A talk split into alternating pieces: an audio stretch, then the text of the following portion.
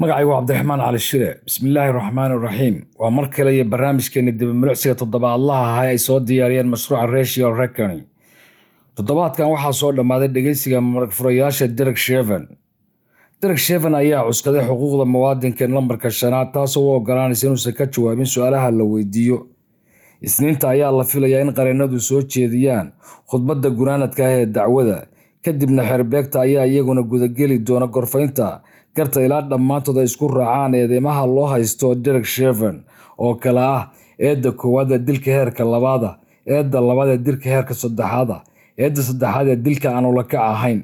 Toddobaadkan waxaa hareeyay hawshii maxkamadda dilkii downtright oo ahaa wiil madow labaatan jir ah kaasoo ay booliska brooklyn center toogasho ku dilay xilli lagu joojiyey baaritaan waddada dhexdeeda ah hooyada oo khadka telefoonka si toosa gula jirtay. Intuusan dhiban xilliga boolisku istaajiyey ayaa sheegtay.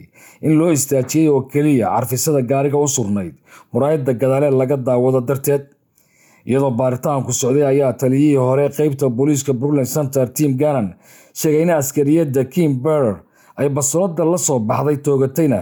Wiilka iyadoo moodaysa inay isticmaalayso bastoolada gariiryaha ama teesarka loo yaqaano. Berer iyo gannan ayaa haatan isku casilay shaqadii booliiska. Buter ayaa lagu soo ogay dacwadda dileedka heerka labaad.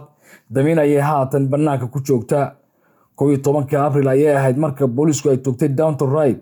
Intii ka dambeysay banaanbaxayaasha waxay habeen kasta iskugu soo baxayeen xarunta booliiska magaalada brooklyn center iyagoo dalbanaya cadaalad ciidanka ilaalada qaranka iyo booliiska oo isticmaalaya buradh sunta dadka ka ilmisisa iyo rasaasta caagga ayaa kala cayriyey dadkii mudaharaadayay ku dhowaad boqol iyo soddon ka mida mudaharadayaasha ayaa xabsiga loo taxaabay.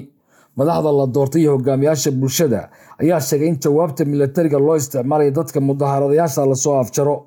Ben cram oo ah qareenka u doodaya qoyska george floyd ayaa haatan matalaya qoyska downtright wuxuu bilow wanaagsan ku tilmaamay askari borer oo laga soo oogay dacwadda dilka heerka labaad taasina tahay biyo tilaabo hore loo qaaday sidoo kale wuxuu sheegay intaasi oo keliya aysan ku filayn waa in borer lala tiigsadaa sharciga oo si buuxa